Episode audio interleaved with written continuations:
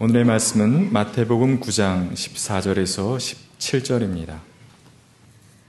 그때 요한의 제자들이 예수께 와서 물었다. 우리와 바리세파 사람은 자주 금식을 하는데 왜 선생님의 제자들은 금식을 하지 않습니까? 예수께서 그들에게 말씀하셨다. 혼인잔치의 손님들이 신랑이 자기들과 함께 있는 동안에 슬퍼할 수 있느냐?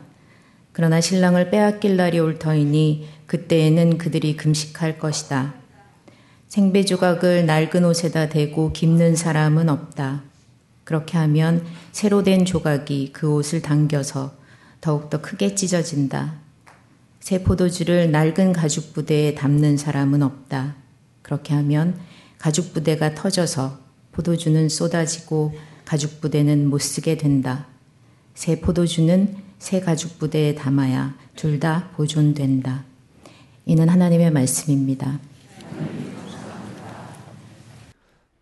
참 좋으신 주님의 은총과 평강이 교회 여러분과 함께 하시길 빕니다. 아, 지금 찬양대가 불러준 축복, 이것은 거의 매년 1월 둘째 주일에 우리가 부르곤 하는 찬양입니다. 그러니까 이맘때가 되면은 늘 이 곡이 그립고 이 곡을 들을 때마다 정말 주님의 그런 은총이 우리에게 임하는 것 같은 마음속에 감동이 있고 오늘 힘차게 불러주어서 대단히 감사합니다. 아, 선으로 악을 이기십시오. 라는 우리의 영적인 목표를 품고 걸어온 지 두 주가 되었습니다. 일상 속에서 그런 목표를 여러분 내면화하고 또 실천하기 위해 얼마나 애들을 쓰고 계신지 모르겠습니다. 정말 그렇게 부디 살 수 있기를 바랍니다. 아, 우울한 세상이지만 그래도 지난 금요일에 참 좋은 소식이 들려왔습니다. 426일 동안 75m의 굴뚝 위에 올라가서 아, 농성을 하고 있었던 파인텍 해고 근로자들이 이제 고용 승계 해주는 것을 조건으로 이제 아, 굴뚝에서 내려왔습니다. 아, 그들이 굴뚝에서 내려오는 그 모습을 바라보면서 우리 사회가 조금은 더 아, 약자들을 배려하는 그런 사회가 되기를 간절한 마음으로 기도하지 않을 수가 없었습니다. 이 땅의 기독교인들이 해야 할 일이 있다면 바로 그런 것일 겁니다. 야고보는 참된 경건이 무엇인지를 우리에게 일깨워 준 바가 있는데 그는 두 가지를 경건의 표상으로 이야기를 하고 있습니다.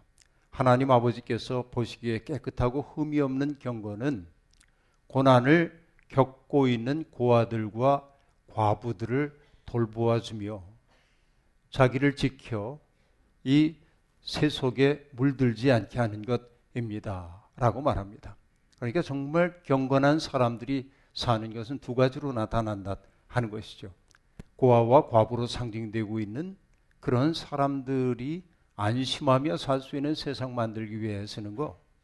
그리고 그 시대의 정신에 스스로 팔려가지 않도록 자기를 지켜내는 것. 바로 그것이 하나님 보시기에 깨끗하고 흠이 없는 경건이라고 야고보는 그렇게 이야기를 했습니다. 우리가 그렇게 살기 위해서는 자꾸만 우리의 삶을 말씀에 비답해 세우는 연습을 해야 합니다. 신앙이 습관이 되지 않고 우리의 삶 속에서 구현되기 위해서는 하나님의 마음과 자꾸만 접속되려는 간절함이 우리에게 필요합니다. 내가 어떤 일을 하는 것 아니고 하나님의 영이 하나님의 사랑이 우리를 붙잡아서 우리로 하여금 그렇게 살 수밖에 없도록 만드는 거 우리가 그런 간절함을 품고 살아야 할 겁니다. 신학교에 처음 들어갔을 때 철학 개론 시간이었는데 그 철학의 개론 시간에 첫 번째 우리들이 들었던 이야기가 뭐냐면 철학의 시작은 놀람입니다. 아, 그렇게 말하는 것을 봤습니다. 그때만 해도 그것은 낯선 말이었고 이게 무슨 뜻일까 하고 생각을 해봤습니다. 하지만 여러분 이 말은 참 진실한 말입니다. 여러분 당연하다고 생각하는 것엔 감사도 없죠. 감격도 없습니다. 그래서 당연의 세계 속에 머물고 있는 한 우리의 삶은 새로움을 향해 열리지 않습니다. 부모님이 나를 사랑하는 거, 나를 위해 헌신하고 희생하는 것이 당연하다고 생각될 때 거기에 고마움이 있을 리가 없지요. 누군가가 내 곁에서 말없이 나의 곁이 되어주는 것이 당연하다고 여길 때 우리는 고마움을 느끼지 못합니다. 어느 초등학교 시험 문제에 그런 게 나왔다면서요. 우리 부모님이 왜 우리를 사랑할까요? 어떤 아이가 대답했습니다. 그러게 말입니다. 알 수 없죠. 왜 우리를 사랑하는지 도무지 사랑받을 만한 것이 없는데 우리를 사랑해 줍니다. 이 낯섦. 내가 무자격한데도 불구하고 사랑받고 있다고 한 낯섦 속에서 우리의 삶의 감격과 기쁨이 나오는 것입니다. 아, 때때로 놀람이라고 하는 것은 내가 전혀 예기치 못했던 어떤 대상과 만날 때 내 속에 빚어지기도 하지만 인간의 인간병은 어디에 있냐면 날마다 우리가 경험하고 있는 일상적인 삶이 어느 날 갑자기 내게 낯설게 여겨지고 그것이 그렇게 고마워지고 그것이 그렇게 신비하게 느껴질 때도 있습니다. 바로 이것이 우리를 하나님께로 안내하는 통로가 되기도 합니다. 때때로 제가 인용하고 나는 구상 선생님의 말씀의 실상이라고 하는 시를 여러분 기억하실 텐데 우리의 눈에 끼었던 무명의 백태가 벗겨지는 순간 세상에 신비 아닌 것이 없다고 얘기하면서 시인은 그렇게 얘기하죠. 노상 무심히 보아오던 손가락이 열 개인 것도 마치 이적이나 접한 듯 놀라웠고, 그렇죠? 그리고 울타리 밑에 개, 그 개나리가 피어나는 것도 마치 부활의 시범을 보는 것처럼 내게는 신기하더라 하고 말합니다. 그것이 차이가 무엇입니까? 눈이 열린 거예요. 그렇죠? 무명의 백태가 벗겨지고 나자 세상이 온통 신비더라 그렇게 말합니다. 그 마음 하나 얻을 수 있다고 한다면 우리가 욕망의 애혹살이에서 벗어날 수 있을 텐데 하는 생각이 들곤 합니다. 세상은 끊임없이 우리를 욕망의 방향으로 몰아붙이고 있고 그 때문에 우리는 숨을 헐떡거리며 그 방향을 향해 나아가고 있는데 이런 무명의 백태가 벗겨져서 온 세상이 하나님의 신비와 생명으로 가득 차 있음을 느끼게 될 때, 내 속에 충만함이 있게 될 때, 우리는 다른 것들 가지고 내 삶을 규정하려고 하는 욕망으로부터 벗어날 수 있겠다 하는 생각이 드는 것이죠. 때때로 우리의 삶에 대해서 질문을 던져야 합니다. 질문은 새로운 인식의 통로가 되기도 합니다. 어느 날 세례자 요한의 제자들이 예수님을 찾아와서 묻습니다. 우리와 바리세파 사람들은 자주 금식합니다. 그런데 당신의 제자들은 금식하지 않는데 이것이 어떻게 된 일입니까? 라고 묻습니다. 이것은 순수한 질문이라기보다는 책망을 담고 있는 질문이라고 말할 수 있겠습니다. 우리는 경건 생활에 열중하고 있는데 당신들은 너무 경건 생활과 먼 생활하고 있는 것 아닙니까? 그렇게 질문을 하고 있습니다.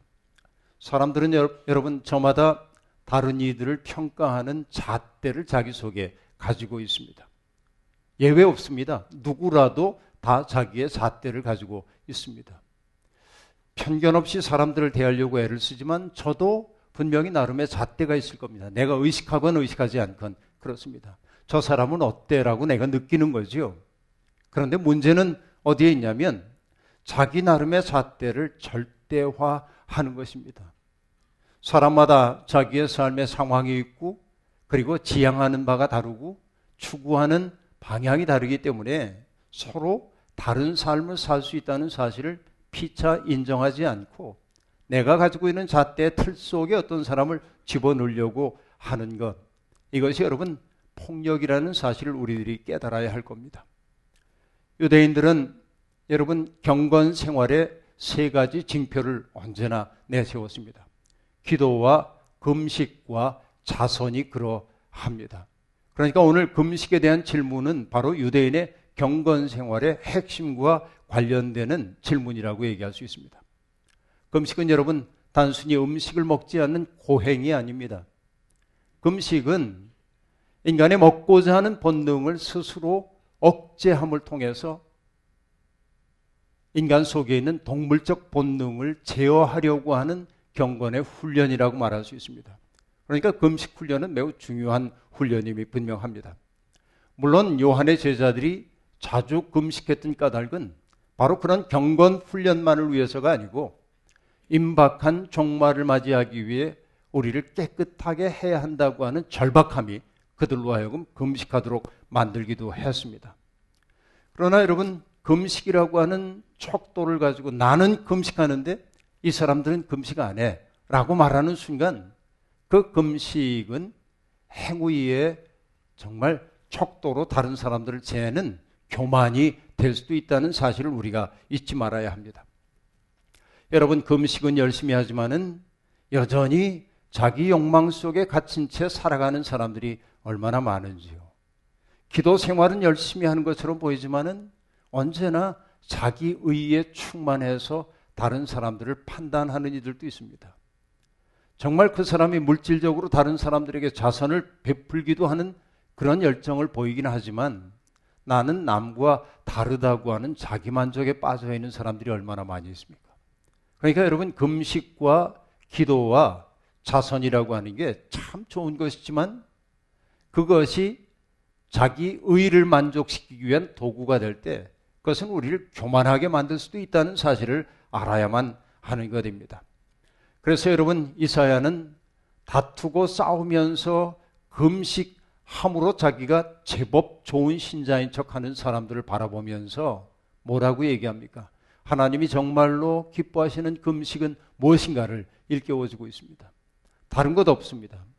부당한 결박을 풀어주는 것, 멍에 줄을 끌어주는 것, 압제받는 사람을 놓아주는 것, 모든 멍에를 꺾어버리는 것, 바로 이런 것들이 아니냐.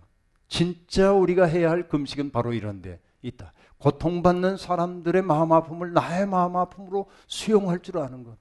그래서 그들을 위해 위험을 무릅쓰고 그들 편에 가담하는 것이 진짜 금식 아니냐. 그렇게 말합니다. 이것이 금식의 본이라는 겁니다. 밥을 끊는 것은 말에 속합니다. 그런데 여러분, 본을 버리고 말을 택하는 사람들이 있다는 겁니다. 말을 붙들고 자신이 마치 제대로 경건 생활하고 있는 것처럼 여기는 사람들이 있다는 것이지요. 어쨌든 어리석은 질문. 아, 우리는 자주 금식하는데 당신의 제자들은 왜 금식하지 않습니까? 이 질문에 대해서 주님은 반문하고 있습니다. 혼인 잔치에 온 손님들은 신랑이 자기들과 함께 있을 동안에는 슬퍼하지 않는다고 말하고 있습니다. 이 말도 수수께끼와 같습니다. 그러나 여러분 이 말 속에 복음의 본질이 들어 있습니다. 주님과 주님의 제자들은 지금 이 땅에 도래하고 있는 하나님 나라의 기쁨 속에 사로잡혀 있습니다. 주님이 계신 곳에서 사람들은 생명이 온전히 회복되는 기적을 보았습니다.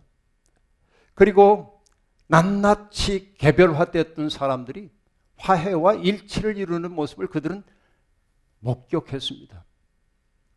그리고 여러분 소외되었던 사람이 자기의 생을 긍정하는 그 모습을 그들은 보았습니다. 한마디로 얘기하면 뭡니까?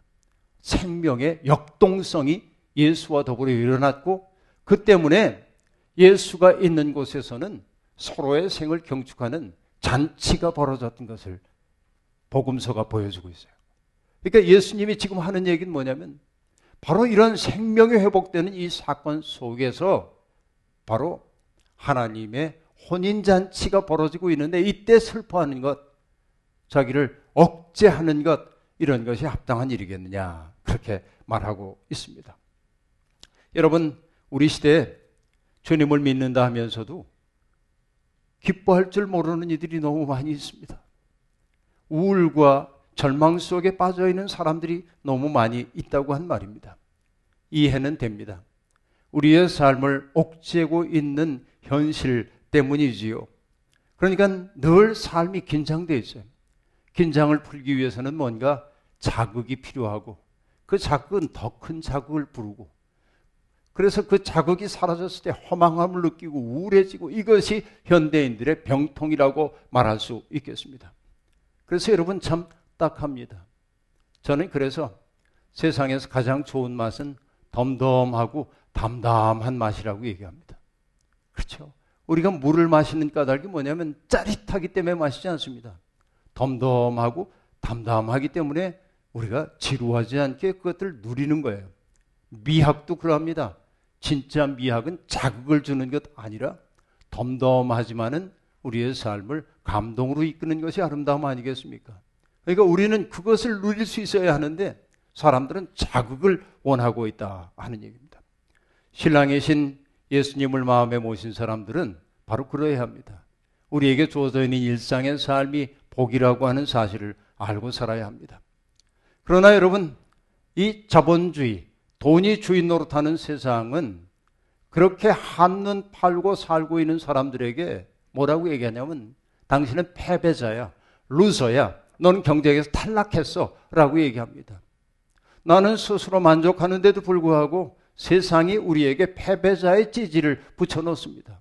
그래서 우리로 하여금 승리하기 위해서는 다시 이 체제 속으로 들어와 이렇게 우리를 자꾸만 불러대고 있는 것이지요. 그런데 바로 이것이 자본주의의 작동 원리입니다. 이 체제 속에서 움직여야 돼.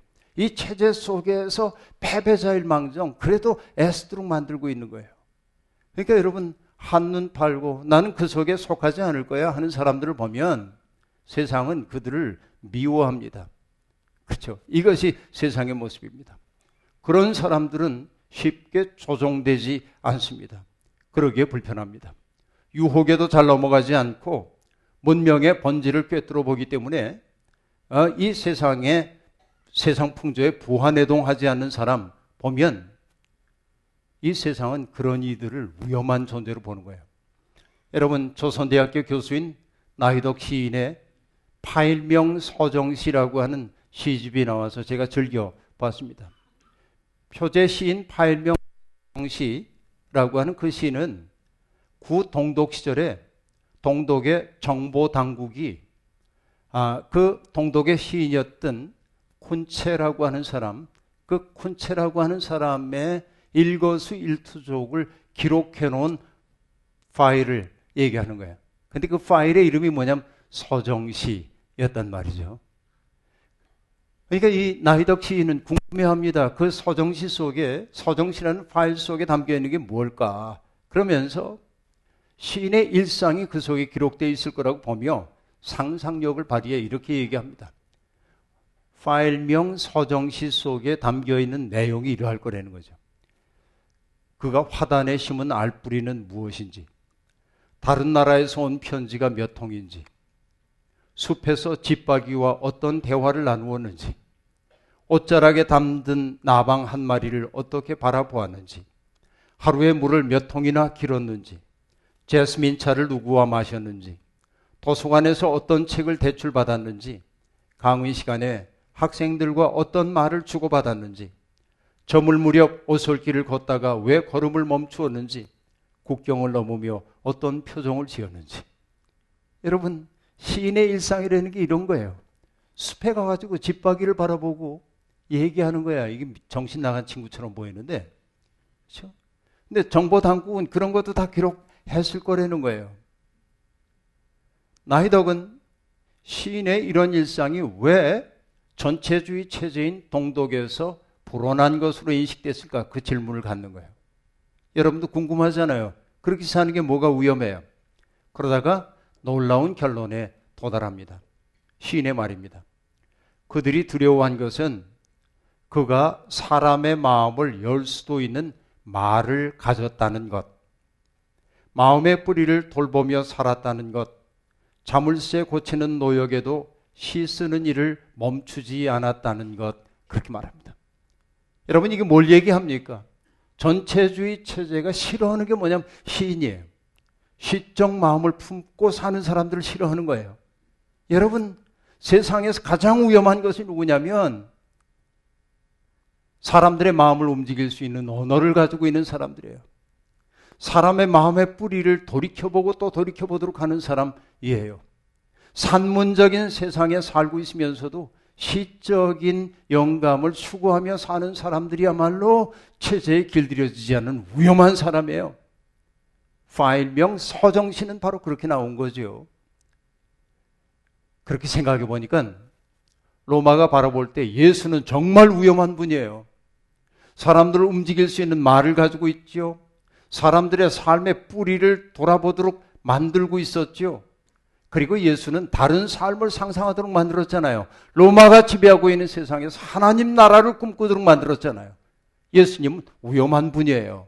그러니까 예수를 박해한 것은 로마 입장에서 보다면 당연한 일처럼 보이기도 하는 거예요. 여러분, 예수님은 과거를 답습한 분이 아닙니다. 늘 과거의 전통 속에 담겨 있는 속뜻을 헤아리려고 노력했던 분입니다. 여러분, 법고 창신이라는 말을 들어보셨나요? 이 말은 논어에 나오는 온고 지신이란 말하고 유사합니다. 옛 것을 깊이 숙고함으로 새로운 것을 만들어내는 게 온고지신인데, 그런데 법고 창신이라고 하는 말은 어떤 뜻이냐면, 옛 것을 본받으면서도 변화할 줄 알고 그렇게 말합니다. 구능, 법고이 지변 그렇게 말해요. 변할 줄 아는 거예요. 그 다음에 뭡니까? 새 것을 만들면서도 법도에 맞게 한다. 장신이 능전이라 그렇게 말하는. 새 것을 만들면서도 옛 법도를 버리지 않는 거예요. 여러분 바로 그것이 법고 창신인데 예수 그리스도의 삶은 바로 그런 삶이었습니다. 주님은 율법을 받아들이면서도 그 율법의 작구 속에 매이지 않고 율법 속에 담겨 있는 뜻을 해석하고 사람들에게 제시할 줄 알았어요. 그래서 여러분 마태복음 5장에 등장하고 있는 예수님의 가르침 놀라운 가르침이 있죠. 이렇게 말합니다. 옛 사람들에게 말하기를 살인하지 말아라. 누구든지 살인하는 사람은 재판을 받아야 할 것이다 한 것을 너희는 들었다.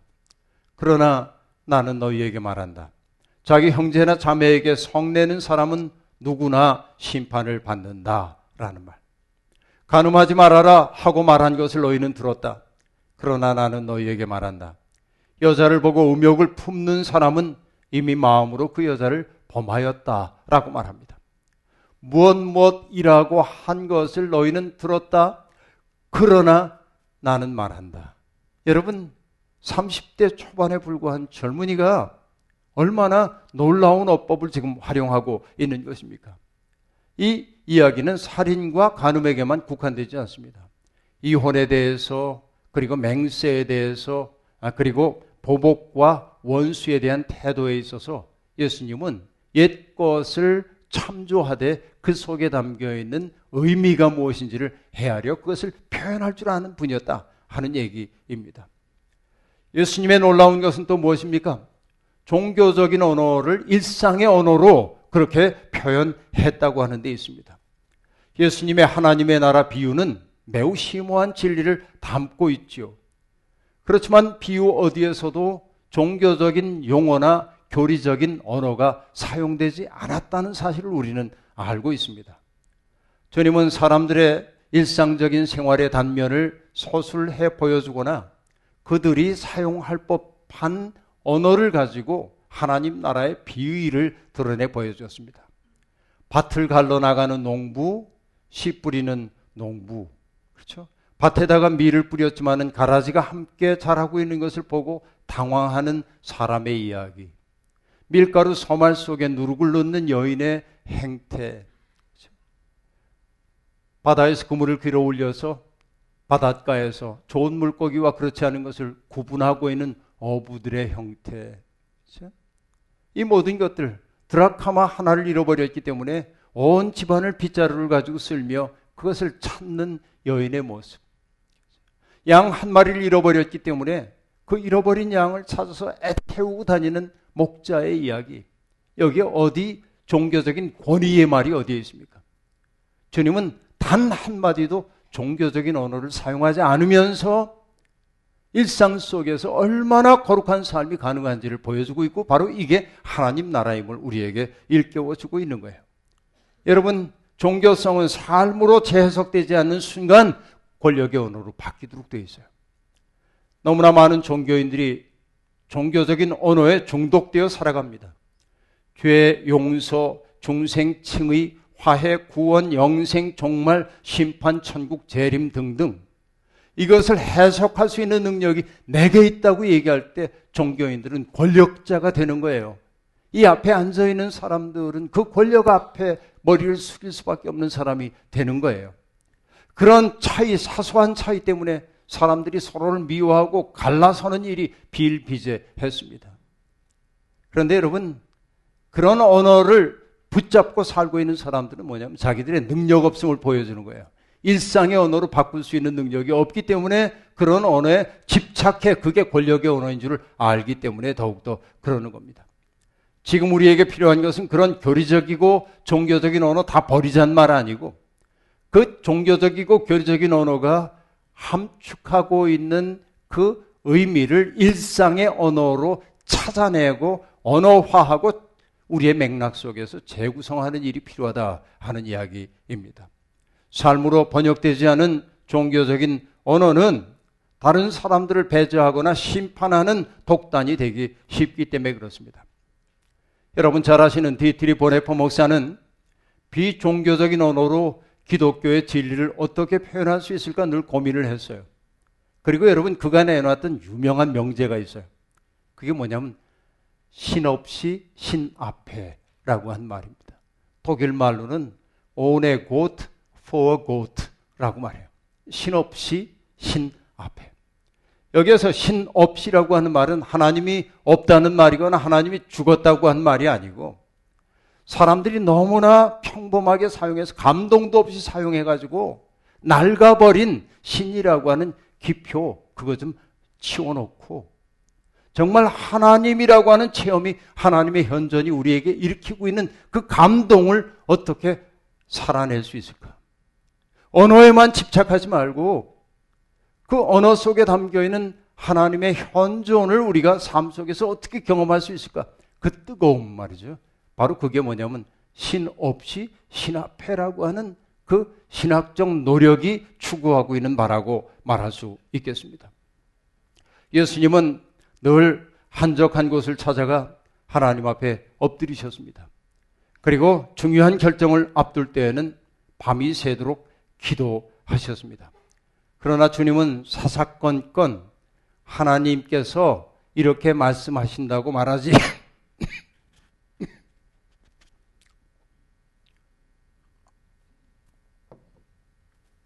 말하지 않았어요. 하나님의 마음과 접촉된 분으로 일상을 사셨을 뿐입니다. 바로 이런 모든 진실이 이 말 속에 담겨 있습니다. 생배 조각을 낡은 옷에다 대고 깁는 사람은 없다. 그렇게 하면 새로 된 조각이 그 옷을 당겨서 더욱더 크게 찢어진다. 그렇죠? 예수와 더불어서 하나님 나라의 현실이 지금 열리고 있는데 여전히 옛 언어를 가지고 이 하나님 나라의 현실을 재단하는 것이 얼마나 어리석은지 주님은 그렇게 얘기하고 있어요. 물론 여러분 시절이 변했는데도 옛 법도나 관습만 지키려는 이들이 세상엔 있습니다. 물론 새 것이 다 좋다는 말은 아니지요. 하지만 기독교는 이제 변화된 시대에 새로운 대답을 내놓아야 합니다. 지난 시절에 기독교는 민주화를 위해서 많은 공헌을 해왔던 게 사실입니다. 지금 이 시대에 기독교가 이 사회를 위해 해야 하는 일이 무엇일까를 생각해 보면 누가 뭐라고 그래도 여러분 돈이 주인 노릇하는 세상인데 지금 돈이라는 게 우리의 마음의 지성소 속에 차지하고 앉아서 우리를 온통 휘젓고 있는데 돈이 주인이 아니라 하나님이 주인이신 삶이 어떠한 것인지를 기독교는 보여줘야 돼요. 삶으로 세상 사람들에게 하나님을 믿는 이들이 얼마나 자유롭게 사는지, 얼마나 아름답게 사는지, 얼마나 신명나게 사는지를 보여줘야 돼. 이게 이 시대의 기독교인들에게 주어져 있는 삶이에요. 돈으로 행복을 살 수 있는 것 아니고, 돈이 없는 것은 불편하지만, 돈 없이도 행복을 구성할 수 있는 능력이 있다는 사실을 삶으로 입증하는 게 이 시대의 기독교인들에게 주어져 있는 도전이라고 저는 그렇게 느끼고 있어요. 여러분, 새 포도주를 낡은 가죽 부대에 담는 사람은 없다. 그렇게 하면 가죽 부대가 터져서 포도주는 쏟아지고 가죽 부대는 못 쓰게 된다. 이것도 같은 이야기죠. 생배 조각이나 새 포도주는 복음의 새로움, 혹은 예수 안에서 구현된 복음을 상징합니다. 도래하고 있는 하나님 나라의 기쁨 속에 살고 있는 사람은 613개의 율법 조문을 내가 지키나 지키지 못하나 이것 때문에 우울해하지 않아요. 때때로 우리 넘어집니다. 때때로 실수합니다. 그럼에도 불구하고 우리들은 우울하거나 낙심할 이유가 없습니다. 기쁨이 우리를 사로잡기 때문에 그렇습니다. 유대인 예수님은 유대인의 정결의식이 부정한 자로 규정한 사람들과 기꺼이 접촉하셨습니다. 그리고 율법이 세워놓은 장벽 너머의 사람들과 즐겁게 만나셨습니다.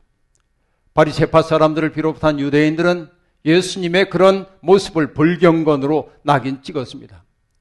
자기들이 금과 옥저처럼 여기고 있는 그 행동의 준칙을 주님은 아무렇지도 않게 위반하셨기 때문에 그렇습니다. 하지만 예수님은 그런 굴레에 갇혀 계실 수가 없었습니다. 병자들을 고치고 귀신을 내쫓고 소외된 이들의 벗이 되는 일에 주님은 조금의 주저함이 없었습니다. 그렇습니다. 새 포도주는 새 부대에 담겨야 합니다.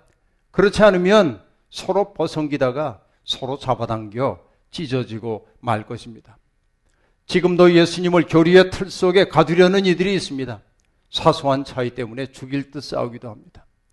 초대교회에서 여러분 사실은 초대교회라고 얘기하자면 컨스탄틴 이후입니다만은 그때 교리적 논쟁이 심했습니다. 예를 들면 이런 거이죠. 예수님이 하나님과 본질이 똑같은가? 아니면 유사할까? 이거 가지고 치열하게 싸워요. 하나님과 본질이 동일하다고 하는 걸 헬라어로 뭐라고 하냐면 호모 우시아라고 말하는데요. 호모는 동일하다는 뜻이고 우시아는 본질이라는 뜻이에요. 그러니까 동일 본질이에요. 그런데 어떤 사람들은 예수님은 하나님의 피조물이기 때문에 본질이 유사할 뿐이지 똑같지는 않아. 그래서 뭐라고 얘기하는 호모 이 우시아 그렇게 얘기합니다. 영어로 얘기하면 아이자 하나가 더 들어가요 중간에. 그래서 여러분 헬라어로 얘기하면 아이자가 이오타라고 얘기하는데 그 이오타 하나 때문에 사람들이 서로를 파문하고 이단으로 정지하고 귀양 보내고 죽이고 이런 일이 비일비재하게 벌어졌어요. 교리적으로 정결하게 되는 것은 중요합니다. 그러나 여러분 정말 예수님이 그것 때문에 싸우라고 하셨을까요? 중요한 것은 뭐냐면 교리가 중요한 게 아니라 예수의 마음을 알아차리는 게 중요한데 본이 아니라 말을 붙잡고 싸웠단 말이죠. 이런 차이를 넘어설 용기가 필요합니다. 서로의 상처를 해집기보다는 서로의 슬픔을 부둥켜 안으려 할 때 싸늘한 비판의 눈길보다 연민의 시선으로 서로를 바라볼 때 불안이 아니라 하나님 나라로부터 오는 기쁨에 사로잡혀 살아가게 될 때 우리는 새로운 질서가 우리 속에 수립되고 있음을 경험하게 될 겁니다. 기독교인으로 살아간다고 하는 것은 이 세상의 논리에 맞추어서 그 세상의 논리에서 성공하는 사람이 되는 것이 아니라 새로운 삶의 분위기를 창조하는 사람이 되는데 있단 말이죠. 이게 오늘 우리에게 주어져 있는 소명이라고 말할 수 있겠습니다. 이 세대를 본받는 낡은 삶의 옷을 벗고 그리스도로 옷 입은 새로운 사람이 되십시오. 주님은 우리와 더불어 이 낡은 세상을 혁파하고 생명과 평화가 자리 잡는 새하늘 새 땅을 열기를 원합니다. 바로 여러분들은 그 초대에 응한 사람들입니다. 여러분 그 초대에 기쁘게 응답함으로 일상 속에서 하나님 나라를 살아내 세상에 희망을 만드는 이들이 되기를 주님의 이름으로 축원합니다. 아멘. 주신 말씀 기억하며 거듭의 기도 드리겠습니다. 주님을 믿노라 하면서도 낡은 옛 삶에 여전히 매달려 사는 우리를 불쌍히 여겨 주시옵소서. 하나님은 우리를 하나님 나라의 모델, 전령, 하나님 나라의 선구가 되라고 불러 주셨음에도 불구하고 우리는 지상의 인력에 속절없이 끌려갈 때가 많았습니다. 긍휼히 여기소서, 불쌍히 여기소서. 지상의 인력에 끌려가는 사람들 아니라 은총에 이끌려 살아가는 새 사람들. 그래서 우울하고 절망에 빠진 사람 아니라 명랑하게 기쁘게 이 세상에서 새로운 삶의 분위기를 만드는 우리 모두가 되게 도와주옵소서. 예수님의 이름으로 기도하옵나이다. 아멘.